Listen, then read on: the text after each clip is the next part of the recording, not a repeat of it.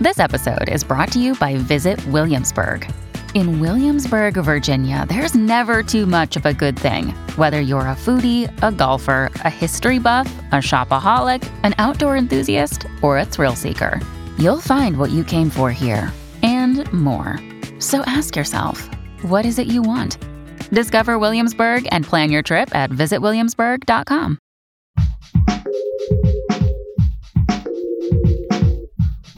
What if you could become a better person, not by working harder, but by taking one small step a day? And not because you're a bad person now, but because there's something inside you that's ready for more. How to Be a Better Person gives you one tiny step a day you can take to be the person you want to be. My mission? To help you live your best life. Hey, and welcome to How to Be a Better Person. I'm Kate, your host and author of the book How to Be a Better Person. This week on the podcast, I'm exploring how to use writing as a tool for personal growth. Because, as I covered yesterday, everyone's a writer, including you. And writing is an incredibly powerful way to commune with yourself and figure out what matters to you and what you want to focus on and which choice you should make and process whatever you're going through or have been through. Today's big idea is that while, yes, writing is a great way to get to know yourself better, something I'm talking more about in tomorrow's interview with Kristen Manieri, don't miss this one, it can also help you be more productive. And not the whirling dervish work on a ton of things at once and end the day in an exhausted heap kind of productivity, but peaceful productivity, where you can get in a zone because you know you're working on the right thing for the right reason at the right time, which is all too rare, and that's a shame because it's also all too wonderful. And the cherry on top is that the writing prompt I'm sharing with you in today's episode can be done in about three minutes. You don't need to expound at length or be poetic when you're doing this writing exercise. You really can just capture your first thoughts exactly as they come to you, and they will still be very insightful. I like to use writing as a way to figure out what I really want and need to be working on because it cuts through the noise of other people's voices, whether that's your boss or your inner critic or somebody else. And these two particular questions that you'll answer are very simple and use very plain language so they can pierce through the noisy thoughts swirling in your head and get to that place where you know what's what. I'll share them with you right after this quick break. Another day is here, and you're ready for it. What to wear? Check. Breakfast, lunch, and dinner? Check. Planning for what's next and how to save for it? That's where Bank of America can help. For your financial to-dos, Bank of America has experts ready to help get you closer to your goals. Get started at one of our local financial centers or 24-7 in our mobile banking app. Find a location near you at bankofamerica.com slash talk to us. What would you like the power to do? Mobile banking requires downloading the app and is only available for select devices. Message and data rates may apply. Bank of America and a member FDIC.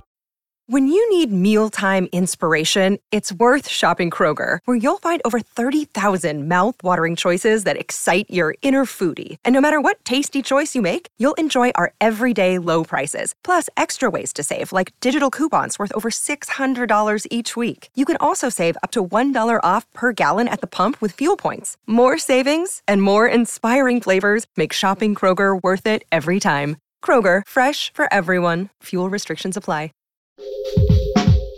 Welcome back. Okay, here's your writing prompt for peaceful productivity.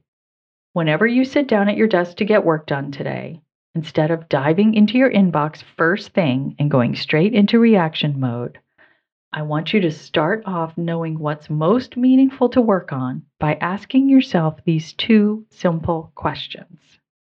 The first is What's most important to work on today?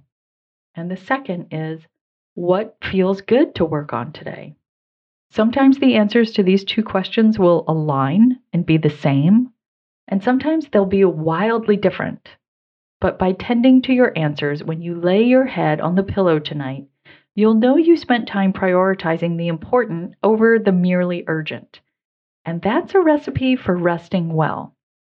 Also, by thinking about your answers to these questions, you'll think differently about the work that you do. You won't be doing it because you have to, or because it's due, or because your numbnuts coworker or family member didn't do it. You'll be doing it because it's important or because it feels good, or maybe both. That changes your energy and shifts it into a higher level. And when you elevate your energy, you elevate your results. So that's your tiny assignment to elevate your energy by writing down your answers to the two questions what's most important to work on today and what feels good to work on today. Come back tomorrow when I'm interviewing mindfulness expert Kristen Manieri about how to use daily writing check ins, even if you only write down one bullet point, to get to know yourself better. Thanks for listening to How to Be a Better Person. Our theme song is Left for Deadish by Junior85. The podcast is mixed by Sound Advice Strategies. If you liked what you heard in this episode, share it with someone you think would like it too. Your voice matters.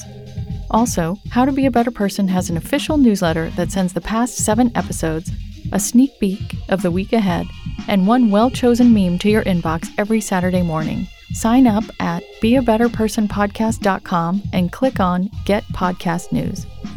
I also love to hear from listeners. I mean, I love it. Send me an email by clicking on the Contact Kate button at beabetterpersonpodcast.com. Tweet me at Kate Han, K A T E H A N, or find me on Instagram at Kate Hanley Author. I look forward to connecting with you.